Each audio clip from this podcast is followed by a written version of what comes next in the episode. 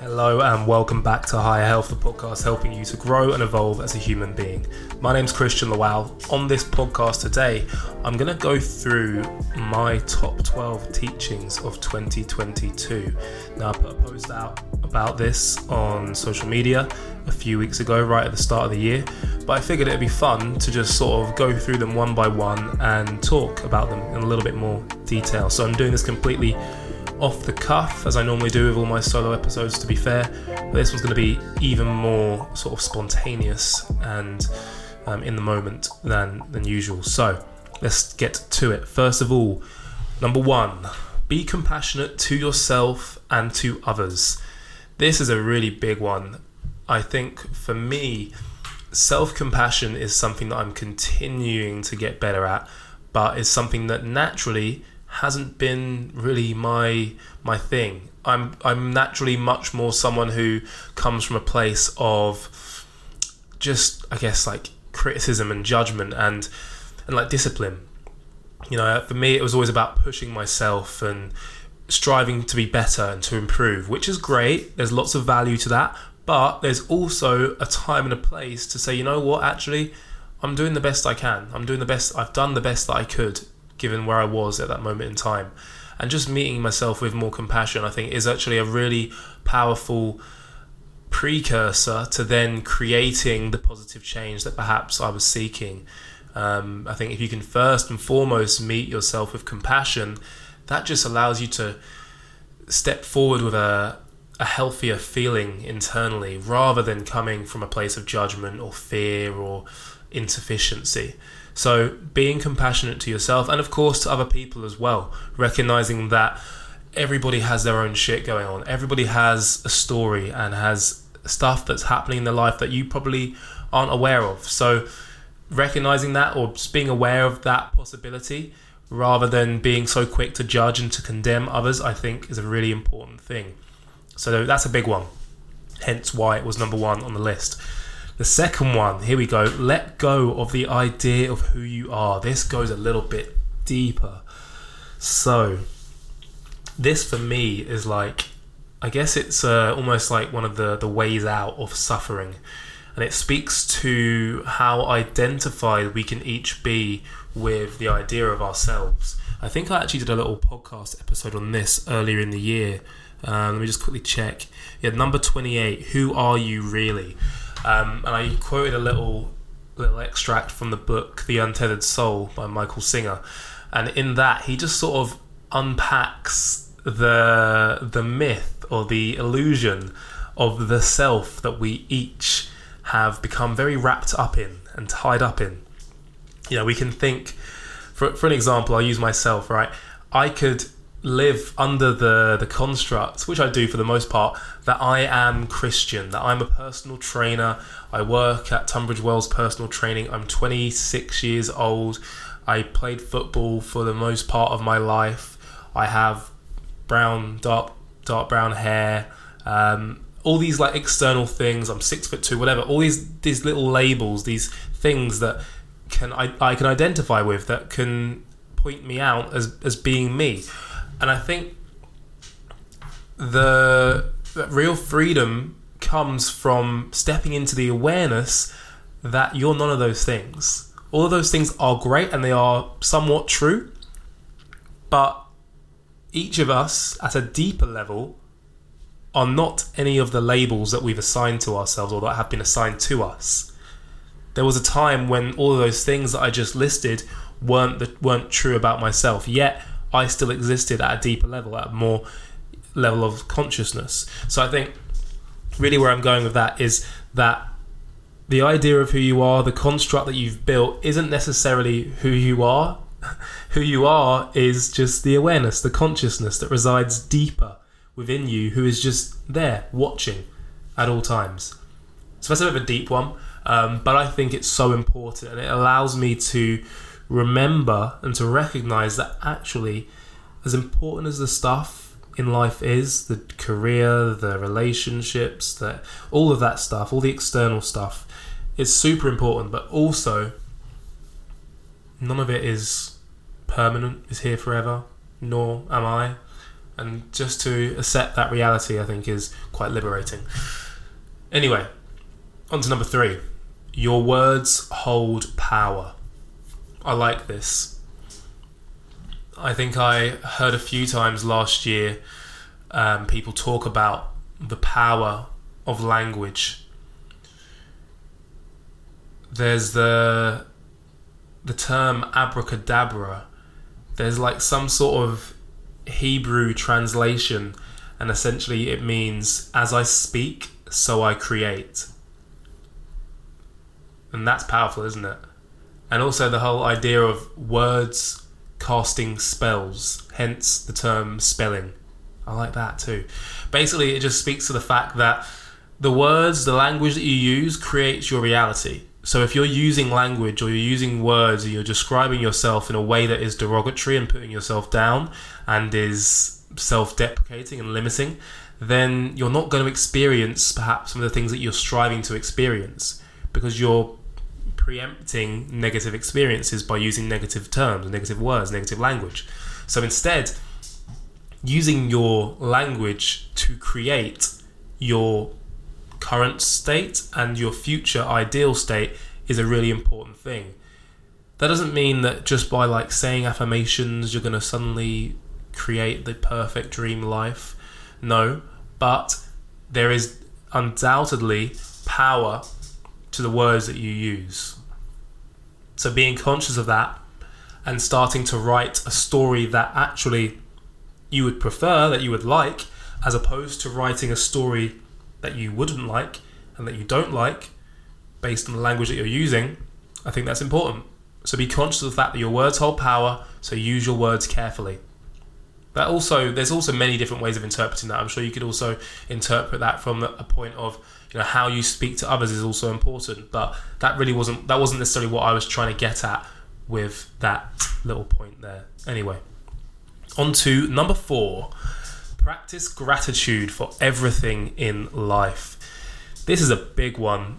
I you, you always hear people talk about gratitude, don't you? And it was something that I'd heard for a long time, but I didn't really apply it to my life. But I think around the midpoint of last year, I was like, you know what? Let me just like try every day for a bit of time, just practice gratitude. Just write down three or four things each day, or even just think of three or four things that I'm grateful for. And I can't say it was like life shifting, but I think over time it has become much more of a mindset that I've adopted sort of subconsciously. Now I I think I went from being someone who's probably a little bit more on the pessimistic side to someone who generally has quite an optimistic outlook on life. But one of the things that I I started to realize when it comes to practicing gratitude is that it's very easy to practice gratitude and to express gratitude for the things that are going good in your life, things that are going well. Um, but I think it's also important to practice gratitude for the things that perhaps you don't like and the things that maybe aren't going so well. So, for instance, maybe you have an injury, or you have, or some, you know, something happens to some to a loved one.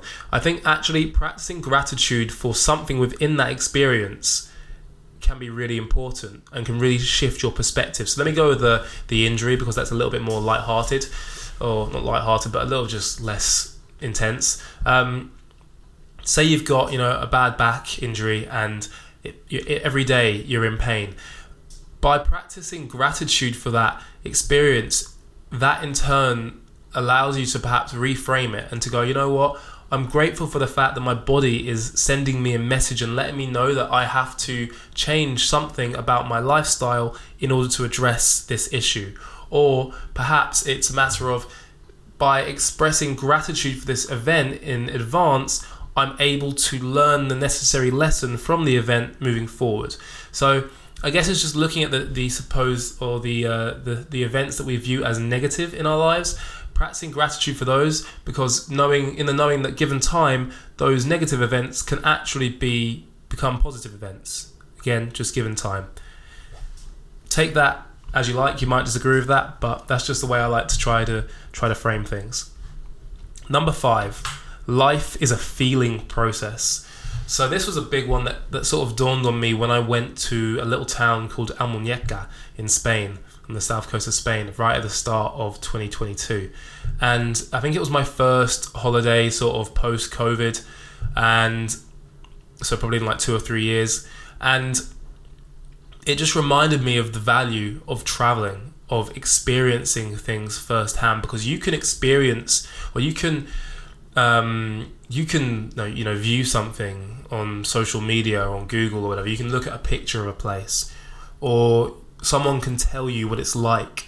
Someone can tell you what it's like to go somewhere or to taste an avocado or whatever it might be. But until you have the actual experience yourself, you will never truly know what that experience is like. So for me, that's what I mean by saying life is a feeling process. You have to experience, you have to feel things yourself to truly appreciate and understand the experience. And I think that's really important that we do that as much as we can. Number six, stop resisting life. Trust in how it unfolds. Yeah, that's a big one. That's a really big one. That was like I felt like for the the large a large chunk of 2022, I was in resistance. I was just resisting life the way it happened. I was like, no, life shouldn't be happening like this. This is not the way it should be going, and, it doesn't it doesn't help. It's actually just like it, it makes it just creates suffering. It doesn't it doesn't change anything. It just means that now you suffer twice. I think it's like the Buddhists have like a an expression. I might not be able to remember it fully. It's like the the two arrows is the expression, and like the it's like the first arrow is the event that happens, and the second arrow is your reaction to it. So you end up basically getting hit by the by two arrows, and that was like the state in which I felt I was for for a large part of at least the start of 2022. Something would happen, and then I would resist it, and I would create more suffering by resisting it. So towards the end of the year, I just started to go, you know what? Let me just trust in everything that is happening and trust in the way in which life is unfolding and stop thinking that I know what how life should unfold or that I know what's best for me. I think is a really sort of arrogant um, idea or belief to, to think that you know what's best for you. You know what how life should go in order for you to be okay or for you to be happy. So having more trust in life, that's something that I continue to try to embody. It's difficult because life throws challenges and it makes makes things difficult, but I think having trust is so so important. So, past the halfway point, on to number 7. Don't be afraid to slow down. I think in this sort of modern society, the pressure can be on just to keep on pushing, keep on going, keep on grinding. I think we underappreciate the value of slowing down, taking some time off, stepping outside, taking a deep breath. You need to slow down in order to then speed up and move forward. It's the whole, you know, take one step back to take two steps forward. It's so relevant, it's so true. And I think for me, this year, one of the big things that I'm conscious of prioritizing is taking more time off work. I still want to work hard and to to build my business, but I'm also I also know that it's important that I allow myself more moments to rest so that when I am working, I'm more effective, more productive, more tuned in. So just don't be afraid to slow down. Number 8, you get what you give. What was I thinking with this one? I think I think I was thinking about how ultimately what you put out into the universe is what you get back. So, oh, there's another cool sort of saying around this is that is um, you don't see life the way it is, you see it as you are. So ultimately, the way in which you show up will dictate what life reflects back to you. If you're someone who thinks that the world is out to get them, that people are evil, that you can't trust anybody, then you're going to have you're going to come across people like that. You're going to come across events that trigger you in that way. So instead, if you can reverse that and instead try to approach life with love and with positive energy, then you're going to get that in return. So, and I really think there's a lot of value to that. I really think there's so much truth to that. The times when I experience the most positive experiences and just good things are when I am carrying an energy about myself that is projecting that same thing. So you get what you give. Number nine, relationships are the greatest currency available to you. There's not much more to say about this one. Relationships are, relationships are super important. I think you know you can you can lose your job and lose your and lose your income, but if you have solid relationships, you're probably not going to struggle to find another job or to find another source of income. So valuing your friendships, valuing valuing your connections from an authentic place, not just viewing them as something that you can or viewing people as tools that you can use to leverage your own success, but genuinely being interested in other people and genuinely caring about the relationship and nourishing those relationships is so important. Especially, you know, when you're going through hard times and you need people to to support you, it's so important that you that you have those relationships there. Um, because ultimately, you know, relationships are also the biggest one of the biggest um, biggest factors when it comes to our overall health and happiness. So value your relationships highly. Number 10, vulnerability is strength. Talked a lot about this on number 34, the podcast that I did with Luke and Ryan. I think it's number 34. Yes, it was. Um, and really, that just speaks to the fact that when you allow yourself to be vulnerable and you express yourself more openly, it actually enables others to connect with you more deeply. Um, and it helps you to recognize that, oh, actually, some of these, these things that I thought were like shameful about myself are really not that big a deal, and that people accept me a lot more than I perhaps realized, and that people actually admire others who are willing to be the one who expresses their their own insecurities or their own weaknesses, or their own perceived flaws. It's actually quite admirable. So, yeah. Number 11, self worth is inherent. Big one. Big one. Um, these are all big ones. I don't know why I'm saying big one. Like these, all twelve of these are big ones to me at least. Um, Self worth is inherent. I think it's very easy, especially in my case, to get wrapped up to wrap up your self worth in external things. For me, I've wrapped up my self worth in my physical appearance, in my physical capacity, in my intelligence, in my career, in my sporting ability, in all sorts of different things. I could probably go on, but I can't think of anything else off the top of my head. And there's nothing wrong with valuing these things, they're all great, but it's also important to recognize that your value, your self worth, is independent of all of those external things. If you were to lose any of those, one of those things, your self worth still remains. So, really coming into recognition of that, I think, is vital for you to remain centered and at peace when, inevitably, one of those things that you're identified with is challenged or is taken away from you. I think that's all I've got to say on that one. Number 12, the final one. Don't forget to have fun.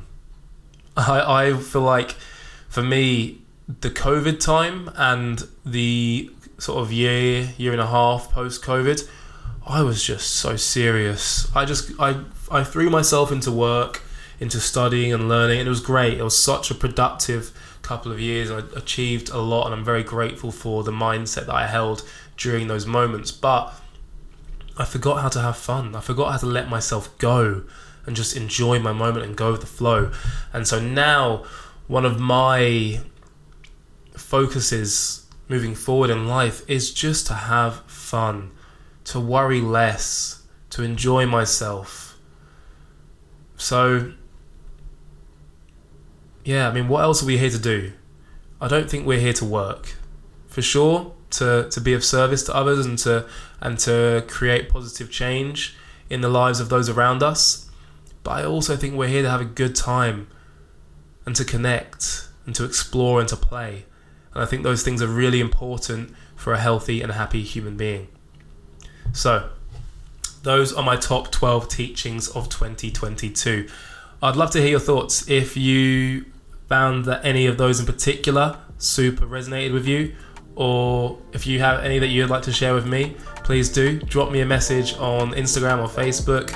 Um, my username on Instagram is Christian Lawal PT. Or you know what? That's all in the show notes at the bottom. Um, and then last thing, don't forget if you enjoyed this podcast, leave a rating and a review. ideally a five star one, that would be much appreciated. Share this with somebody who you think would enjoy it or appreciate it. And if you want to be extra special, then what you could do is take a screenshot of this of this episode on whatever platform you're listening to, upload it to your social media story, tag me in it, and that would be fantastic. So, that's all I've got for you this week. Until next time, peace.